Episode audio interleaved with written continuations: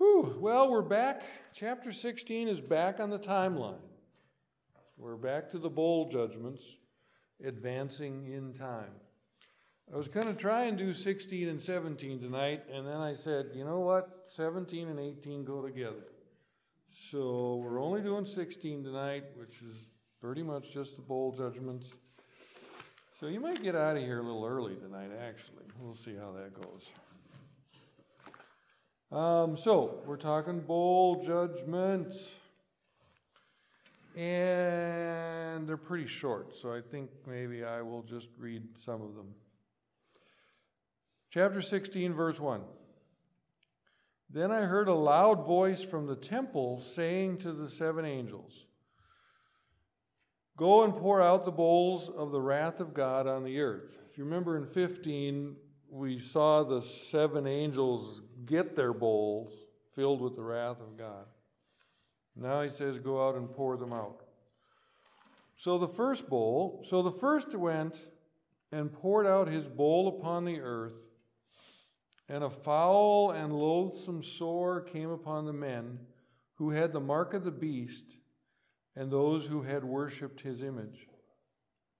So, some people try and compare these seven bowl or vial judgments um, to some of the earlier ones. And some of them are similar, some of them are not. um, so, this first one is um, kind of like the boils that showed up in one of the earlier judgments. But this specifically says this is only coming upon those who had the mark of the beast and those who worshiped his image. So it's pretty specific who gets this. Now, I just want to reiterate because it, it, I lose track of this every once in a while. So it's good to, to be refreshed in that there's a lot of unrepentant people still living on the earth, even in the midst of the first trump uh, seal and trumpet judgments. And some of these people have accepted Christ. There are still Christians, people who have accepted Christ on the earth. They're getting fewer as the days go by, but they're still there. So that's what it says only those who had received the mark of the beast.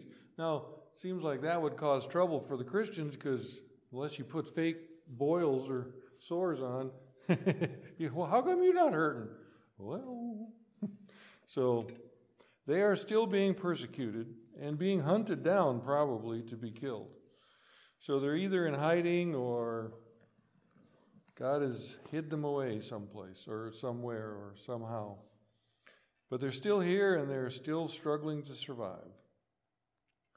Now, these bowls are, it doesn't really call out a time frame, but as you as we look at them, they, they are so damaging to the earth that life could not have gone on normally for a very long period of time after these judgments. Second bowl. Then the second angel poured out his bowl on the sea, and it became blood as of a dead man, and every living creature in the sea died. Well, we saw in the, the first seal and trumpet judgments that a third of the sea became blood. And it doesn't say that everything died in it. Now, everything uh, in the sea is dead. And of course, now the population of the earth has been significantly reduced, but um, a large part of the world receives its primary protein from the sea, from the ocean. Well, they're not getting it anymore. It's done, it's gone. And there's a great stink because everything is dead. The third bowl.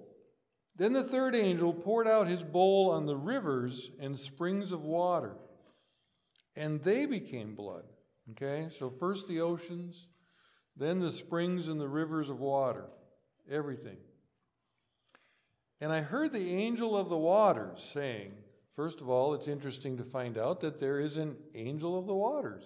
We don't know what his that angel's responsibility was, but obviously it had something to do with the waters of the earth. saying, You are righteous, O Lord, the one who is, and who was, and who is to be, because you have judged these things. For they have shed the blood of saints and prophets, and you have given them blood to drink, for it is their just due. And I heard another from the altar saying, Even so, Lord God Almighty, true and righteous are your judgments. So the angels are uh, agreeing with these judgments as they show up on the earth. The fourth bowl. Then the fourth angel poured out his bowl on the sun, and power was given to him to scorch men with fire. And men were scorched with great heat, and they blasphemed the name of God who had power over these plagues, and they did not repent and give him glory. So let's let's look at that first a little bit. So I think by this time, the men on earth, the people on earth, know where these plagues are coming from. They're coming from God above. The angels have proclaimed it. It's the two witnesses have proclaimed it. The 144,000 Jewish men have proclaimed it. I don't think it has not gone out to all the earth. But still, they blaspheme the name of God who they acknowledge had power over these plagues, and they do not repent and give him glory. Um, so here's just a little bit of Vern's speculation and relating this to in the news today. So, one of the things that scientists are talking about, and, and is a documented fact, is that the North Pole is wandering, not wandering, it's moving away from its position up at the top of the earth. And uh, what the scientists are saying is that there's likely a flipping of the north and south poles coming, which happens periodically through the Earth's history. Okay, let's do a little physics, science, it's a thing. So, the Earth's magnetic field, scientists believe, is generated by this core of molten iron that's spinning. And if that slows down or tips or readjusts itself somehow internally, or like you're spinning a top, you've ever spun a top of the kind that flips up? Well, the magnetic field could do that same thing because of that spinning core of iron inside the earth. So the magnetic field points up, let's say, and it's just line fields of force. Well, if the if the uh, spinning metal inside the Earth does the right thing, it'll flip down. The Earth stays in place; it doesn't move physically, but all your compasses are now going to point south or to the South Pole instead of to the North Pole because the magnetic lines of force have flipped end for end. It doesn't happen very often, no. In the, in the, in the history of the earth so far, it, it hasn't happened very often. But it is a thing. One of the consequences of that, it's a long story to get to the consequences. One of the consequences is that is that the magnetic field protects us from the solar wind. You know, the sun is constantly giving off not only light and heat, but particles. And those particles bombard the earth, and the magnetic field kind of routes them around and sh- shoots them out the backside. Well, during a time of flipping, the magnetic field is considerably weakened, and so the earth would get blasted by all of those solar particles, which are hot. So, that's a potential for the scorching that the bowl, because it says it pours it out on the sun. So the sun might, there's lots of other ways it could go. But I just wanted to get a little science in here tonight. Okay, that was the fourth bowl. Fifth bowl. Then the fifth angel poured out his bowl on the throne of the beast, and his kingdom became full of darkness. And they gnawed their tongues because of the pain. They blasphemed the God of heaven because of their pains and their sores, and did not repent of their deeds. So, this is similar to Moses' ninth plague.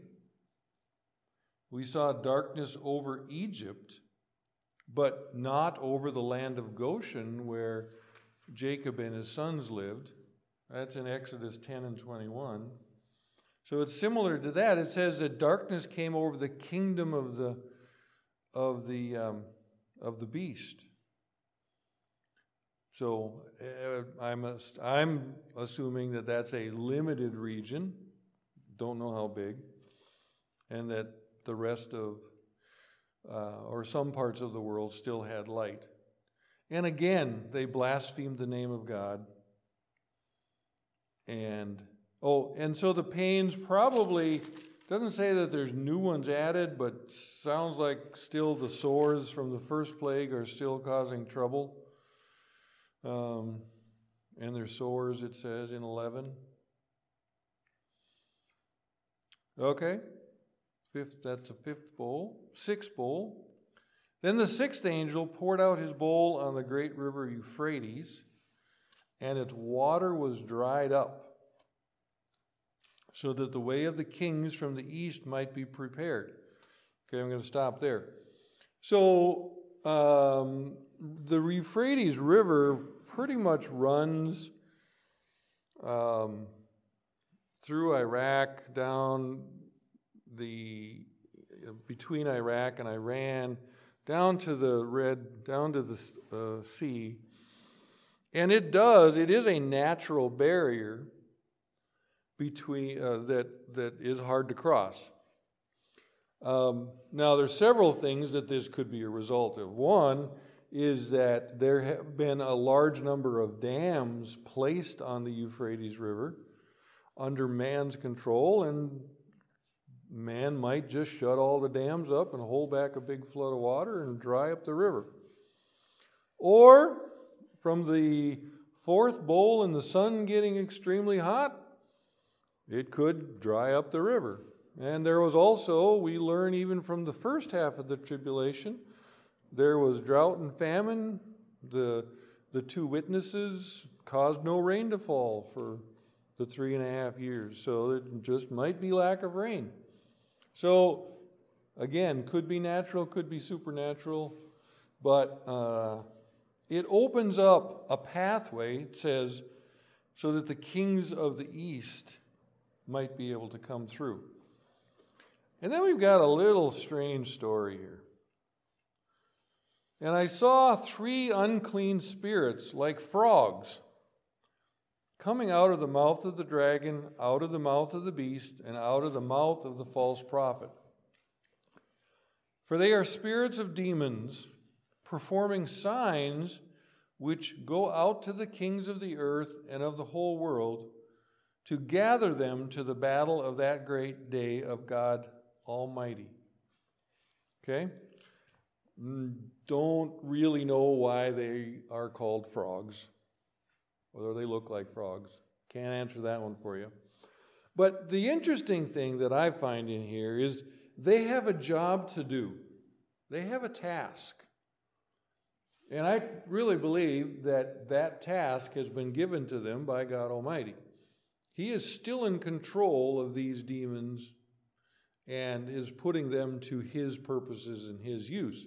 And their job, that their task that they've been given, is to go to the ends of the earth, to the kings of the earth, the rulers of the earth, and prepare them to come to the place of the final battle. We call that place uh, Armageddon. And that is what, so, so we see here that um, we don't get to the battle of Armageddon until chapter 19. 17 and 18 are kind of a another of those let's stop for a minute and just look at some of the spiritual and theological implications of all that's been going on. It doesn't really advance a timeline. It's just a, a discussion and a and a explanation of some of the symbologies and some of the things that John is seeing. So 19 we have the the battle. And so here these kings are being prepared to come to the battle. Well, how long does it take king to come to a battle. You know, there's still logistics. Uh, he's still got to get all of his horses, all of his men in armor suits, in whatever, in tanks. Hard to say what all they're bringing to the battlefield with them at this point in time. There's not much left, right? But they're coming anyway. So, I mean, you know, it uh, doesn't do me any good to say a time frame, but it doesn't take that long. Weeks, months, short, short period of time. And think about it with the oceans as blood, the rivers and streams as blood, unless you've got some large cistern tucked away of fresh water, you can go three days without water. So, just that alone says that the time is short because you just these people are not going to be living very long. Now, certainly, some people have probably when they saw the third of the oceans and the third of the rivers and stream get turned to blood, they probably started stockpiling water. You know, it seems like a reasonable thing to think of, but still, it isn't going to last them long because there is no source of fresh water left on the earth. Now, 15 starts another discourse, and this is Jesus himself speaking.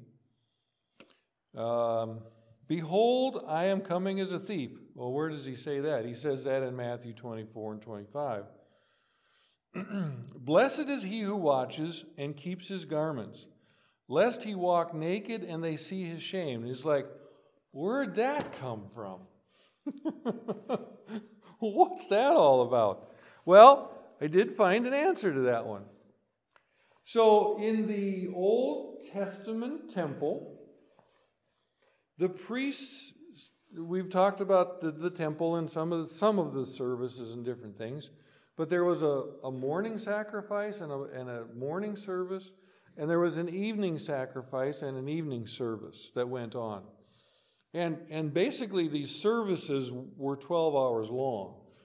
So the temple was always had priests in it serving before the throne of God, at the altar, at the, doing the, the sacrifices. There was singing, there was always something going on in the temple 24, 24 hours a day. Well, the, um, the night watch, the, the, the Jewish people broke um, the 12 hours into four watches, I think, of three hours each. Yep. So the, the fourth watch from 3 p.m. to 6, 3 a.m. to 6 a.m. was always the toughest watch, right? Because there probably wasn't a lot of stuff going on. How many of you ever had to work a night job that went to the morning hours? That I, I did the same thing. I, I used to dispatch at a sheriff's office and work that night shift. And that between 3 a.m. and 6 a.m. was just hard to stay awake because, you know, up in Roseau County, there's not a lot going on in those that time of the night. Ultimately, you had to get breakfast ready for whoever was in the jail cells, but it was tough to just stay awake. And so the same thing with the priests. The priests that were there serving on the 3 a.m. to 6 a.m. watch could have a tendency to fall asleep. Well, there was also the the the uh, the temple guard, and they would go around and just check up on these priests sometimes. And if they found you sleeping, uh, they would disrobe you and burn all your clothes and send you out, send you home. But still, now go back and read this. Blessed is he who watches and keeps his garments, lest he walk naked and they see his shame. so, uh, you know, John, well, now that I think that's Jesus describing what's going on. But, but John was uh, believed to have an association with the priesthood. So he knew some of these stories and some of these things that were going on. So this would have made perfect sense to him. And I think it's an admonition to us that, yes, the hour is late, but we need to keep watching as well. We've got to stay on our watch. We don't want to be embarrassed by going out of the temple naked, having our clothes burned in a pile of ashes. So we need to stay watching as well. And then the last verse in the six bowl section it says, And they gathered them. Now we're talking back again about the, the frog spirits. And they gathered them, the kings of the earth, and their armies, together to the place called in Hebrew Armageddon. We won't see Armageddon again until chapter 19.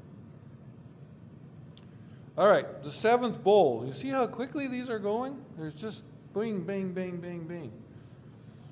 Then the seventh angel poured out his bowl into the air, and a loud voice came out of the temple of heaven from the throne saying, It is done.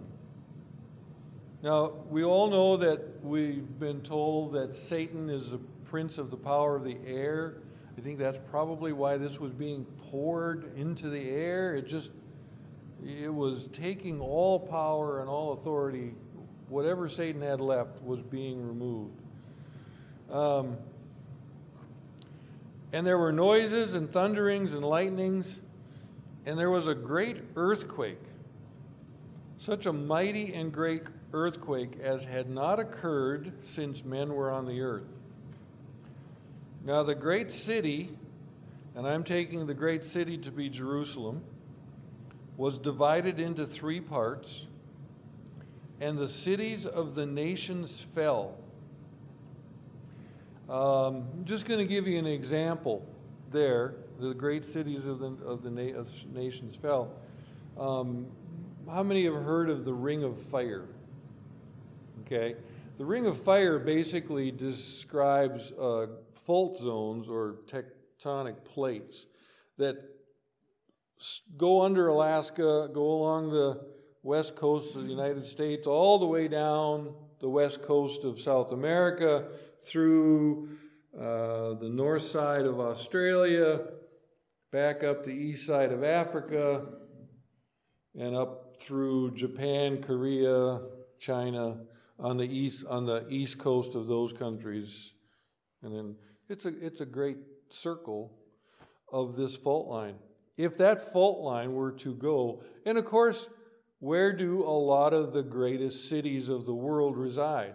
They reside on the coasts of the land. So, if this great earthquake upsets, I would guess, upsets probably most of the tectonic plates of the earth, you can see that Los Angeles, San Francisco, Chile, uh, Seattle, Tokyo, Seoul, South Korea, uh, Melbourne, Australia, Sydney, all of these great cities would probably be lying in ruins. And if it's as great as the Bible describes, can you imagine the tsunamis that come as a result of all of this going on? So it's bad. Um, and great Babylon was remembered before God um, to give her the cup of the wine of the fierceness of his wrath. Okay? We're going to be talking about Babylon in 17 and 18, so I'm not going to spend too much time there. But Babylon is uh, definitely going to feel the wrath of God. Then every island fled away, and the mountains were not found. And I'm taking that literally. I mean, I'm taking that literally. If you can imagine a tsunami washing, you remember the um, the, the the huge tsunami that impacted uh, what was it, Malaysia, uh, early 2000s. It it um, struck Malaysia, And um, it was devastating. I mean, there was thousands and thousands of people killed. Um, but that tsunami actually sloshed across the Pacific Ocean and came back and struck again. Not as bad, but can you imagine? I mean, eh, eh, when the earth rings like a bell from an earthquake, the oceans create these waves that go back and forth. Now, if you're in Hawaii and you get, I wouldn't want to be in Hawaii because I think Hawaii will basically be back under the water again. I, I don't know. Vern's, Vern's thoughts.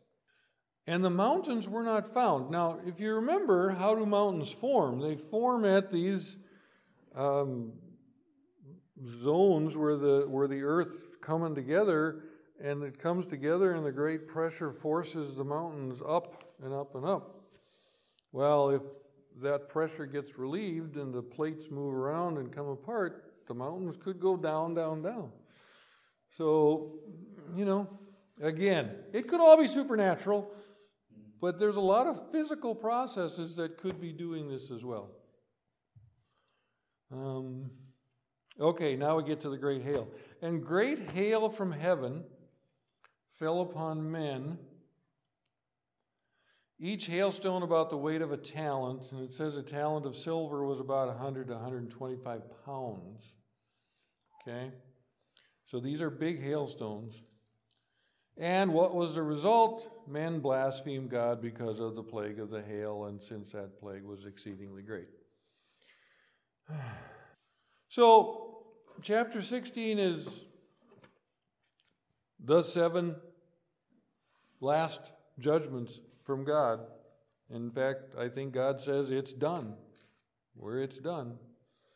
Now, like I said, 17 and 18 are kind of an interlude, not advancing the timeline so much as just describing more of the spiritual and, and symbolic things that have been going on and the meaning of some of those things. I think we're going to try and get through those last or next week.